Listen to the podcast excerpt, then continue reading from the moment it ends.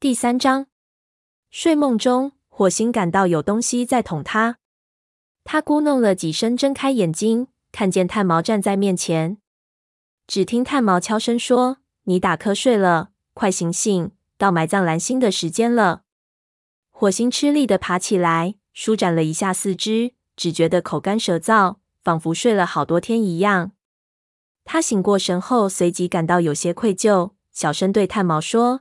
有谁看见我睡觉了吗？炭毛同情的看着他说：“只有我。别担心，火星。昨天发生了那么多的事情，谁也不会怪你的。”火星扫了一眼会场，天已经蒙蒙亮了。不远处，几只老年猫已经集合起来，准备将蓝星抬出去埋葬。其他的猫陆陆续续从巢穴里出来，在蓝星的遗体旁排成两列，一直站到金雀花通道。炭毛点了点头，老年猫捡起蓝星的遗体，抬着它从两边默哀的武士中间走过。当族长的遗体从面前经过时，每一只猫都低头敬礼。火星喃喃地说：“再见，蓝星，你永远活在我的心中。”他看着蓝星的尾巴缓缓从地面上划过，心如刀绞。送葬队抬着蓝星的遗体消失在金雀花通道里，众猫纷纷散去。火星检查了一遍营地，看见地上高高落起一堆猎物，不由得心中暗暗称赞。他现在需要派出一支早班巡逻队，然后吃点儿东西休息片刻。他觉得，就算自己睡上一个月，也不能解乏。炭毛说：“嘿，火星，你准备好了吗？”火星愕然转头：“准备什么？”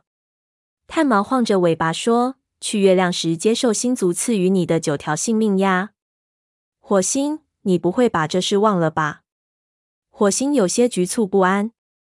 他当然不会忘记这个所有的新族长都要进行的古老仪式，但他没有想到昨天还看上去非常遥远的事，这么快就变成了现实。这几天发生了太多的事情，就像山涧里奔腾的激流，不停地推着他往前冲，使他感到头晕目眩。火星感到心里发虚。族长们从不谈论这个神秘的仪式，因此除了各族医生之外，别的猫都不知道仪式的具体情形。火星去过月亮时，看过蓝星在睡梦中与星族交流，那次经历令他激动了很久。如今他竟然能够亲自躺在那块神圣的石头边，和武士祖先们会面。月亮石位于石林的一个地下山洞里，去那儿要花上一整天的时间，而且在仪式举行之前不能吃饭。众猫习惯在出远门前吃些草药来补充体力，而这在月亮石的仪式中是被禁止的。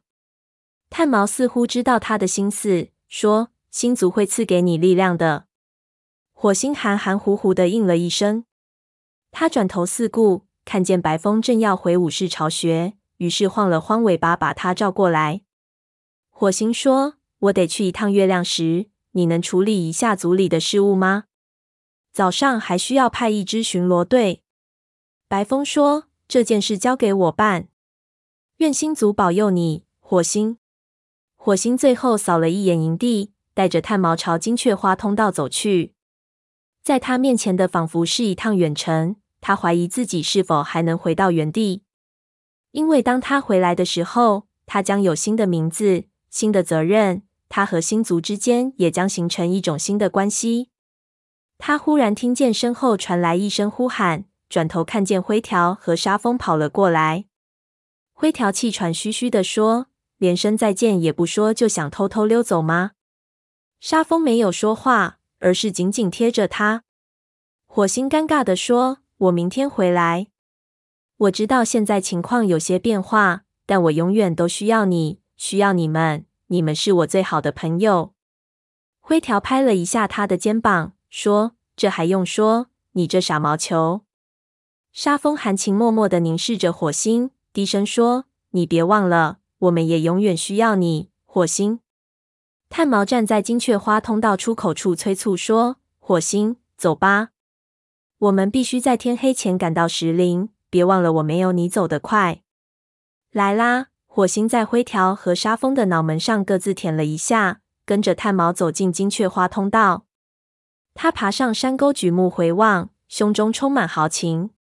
那些日子即将过去，他将要面临新的挑战。两只猫到达四棵树时，阳光还非常明媚，雾气早已散尽。每到月圆之夜，森林里四大猫族都要齐聚在四棵树，召开森林大会。火星带着炭毛穿过风族边界，进入高地。前方是茫茫荒野，身后是郁郁丛林。火星说：“但愿我们别撞见风族巡逻队。”不久前，由于风、雷两个族群在丢失猎物的事情上起了争端，蓝星曾计划对风族发动攻击。为了避免那场战争，火星冒着背负叛徒骂名的风险，背着蓝星来风族寻求和解。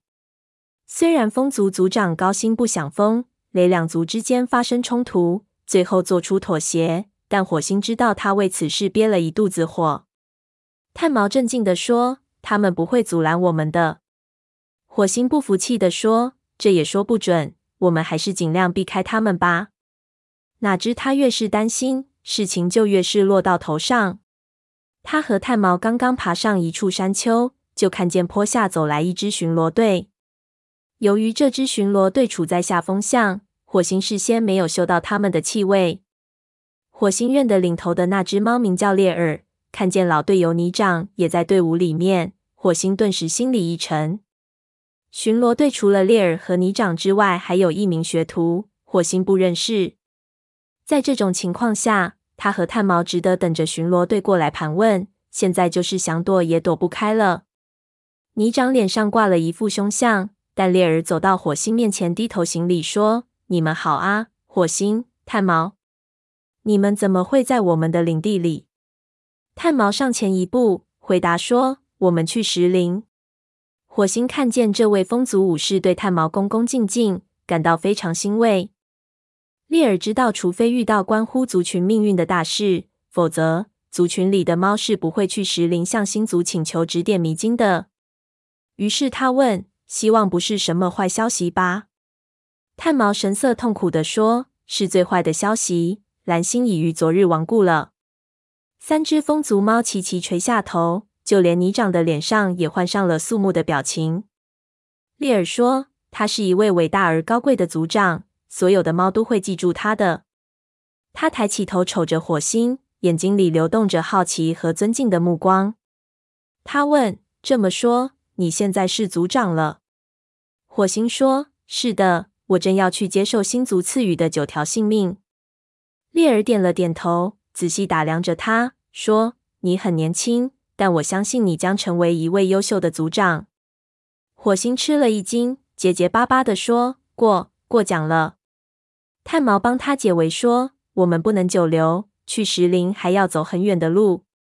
当然，猎儿退后一步，我们会把你们的消息告诉高星的。”愿星族保佑你们！两只猫一口气奔出高地，站在山坡上俯视远方。山下完全是另外一幅景象：山坡上怪石嶙峋，荒草遍地；山下却是大片的农田和草坪，中间散落着两腿动物的巢穴。一条雷鬼路从原野上横穿而过。过了雷鬼路，就是犬牙交错的山林，灰蒙蒙的荒坡看上去阴森恐怖。火星咽了口唾沫。那个荒无人烟的地方，就是他们的目的地了。火星见炭毛瞅着自己，知道自己的心思瞒不过他，于是直言道：“一切都发生了变化。你看到那些风族猫的表现了，就连他们对待我的态度也跟以往不同。这种话，除了眼前的这位医生之外，他是不会对别的猫说的，即使对沙蜂也不会。好像所有的猫都认为我理所当然应该品格高尚、机敏睿智。”但我不是，我还和以前一样会犯错误。炭毛，我不知道我是否能够当好族长。真是胡说八道！炭毛的玩笑话令火星感到既惊讶又温馨。当你犯错误的时候，我会及时告诉你的，相信我。接着，他神情认真地说：“不管情况如何变化，我都是你的朋友。世界上本来就没有完美无缺的猫，蓝星也不例外。”关键是你要善于从错误中吸取教训，要敢于展现真实的你。他舔了一下火星的耳朵，放心吧，火星，我们走吧。火星随着他爬下山坡，进入两腿动物的农田。两只猫穿过精耕细作的田野，从巴利和乌爪居住的两腿动物巢穴外走过。火星一路留心，但始终没有发现他们的踪迹。没有见到这两个独行者，让他感到有些遗憾。巴利和乌爪都是雷族的好朋友，乌爪还曾经和火星一起做过学徒。远方隐隐传来一声狗叫，火星想起不久前被恶狗追赶的凶险经历，感到不寒而栗。两只猫沿着树篱一直走到雷鬼路边，它们俯下身子，身上的毛被怪物们吃过卷起的风吹得蓬乱不堪。怪物们身后喷出的浓烟刺得它们睁不开眼睛。炭毛趴在火星身边，寻找过路的机会。火星感觉到他内心的紧张。很久以前，炭毛的腿就是在雷鬼路上被怪物碾残废的。那时他还是火星的徒弟。一直以来，火星时常为自己没有尽到保护责任而感到愧疚。他说：“等你准备好以后，我们一起过去。”炭毛微微点了点头。火星估计他很害怕，却不肯承认。过了一会儿，一个开着大灯的怪物呼啸而过。炭毛说了声“走”，立即瘸着腿奔上雷鬼路。火星陪伴在他身边，心里狂跳不止。他拼命克制住想要飞奔而过的冲动，不把炭毛落在身后。远方又响起怪物的轰鸣声，不过他们终于有惊无险的跑进路对面的树林里。炭毛重重的舒了口气，说：“可算过来了。”火星咕哝着附和了几声，不过他知道回来时还得再经历一次。太阳渐渐落山了，火星对雷鬼路这一边的环境不大熟悉，因此当他们开始往山上爬的时候，他的神经得很紧。稀疏的草丛里偶尔传来猎物的声，诱惑的香味引得火星口水直流。他真想停下来美餐一顿。火星和炭毛走到最后一个山坡下。太阳已经被山峰挡住了，周围景物的影子越拉越长，地表也泛起了寒意。火星朝前望去，仅能依稀辨认出一块悬在半空的大石下方有一个四方形的洞口。炭毛说：“到母亲嘴了，我们休息一下吧。”他和火星躺在一块平坦的岩石上，眼看着最后一缕阳光融于夜幕中，天上开始出现闪烁的群星。凄清冰冷的月光如碎银般倾泻在广袤的大地上。炭毛说：“是时候了。”火星又感到恐惧涌上心头，连腿脚都不听使唤了。他硬着头皮站起来，地上的石头有些扎脚。他忍着痛走到被各个族群称为“母亲嘴”的石洞前。石洞内黑黢黢的。火星有过上次的经历。知道自己在里面，无论把眼睛睁多大，也看不见任何东西。只有到了月亮石所在的洞窟，才能见到光亮。炭毛不像火星那么犹豫，他自信地迈出脚步。他对火星说：“跟着我的气味走，我带你去月亮石。从现在开始，我们不能说话。”火星着急地说：“可我不知道该怎么做啊！”到了月亮石后，躺下来，将鼻子抵在上面。炭毛的眼睛在月光下闪闪放光，星族会催你入眠，使你在梦中与他们相会。火星有一大堆的问题想问他，可是任何答案都不能帮助他克服心中的恐惧。他默默的随着炭毛走进漆黑的隧道中，隧道缓缓而下，火星很快便分不清东南西北。有时隧道非常狭小，仅容他只身通过。他的心里扑扑直跳。努力搜寻炭毛的气味，生怕在这里迷路。火星就这样摸黑走啊走，直到前方出现了一丝微弱的光亮，这才依稀辨认出炭毛的身影。隧道里的气味变得混杂起来，一股清新的冷风扑面而来。火星转了个弯，眼前变得豁然明亮。火星眯缝起眼睛继续走，这时他们已到了隧道尽头处的洞窟中。洞顶处有一道裂口。月光通过裂口射进来，直接照在洞穴中央的一块石头上。火星呼吸急促起来。他曾经见过一次月亮石，那种激动的感觉令他永生难忘。那块石头大约三尺高，顶部收窄时，整个石头成为锥形。月亮石在月光照射下发出耀眼的光辉，犹如一颗坠落到地上的流星。它发出的白光照亮了整个洞窟。炭毛身上的灰毛在它的光照下呈现出银色。炭毛转身冲火星摆了摆尾巴，示意他躺在月亮石边。火星不敢吱声，顺从地躺在月亮石前面，将头枕在爪子上，鼻子抵在月亮石光滑的表面。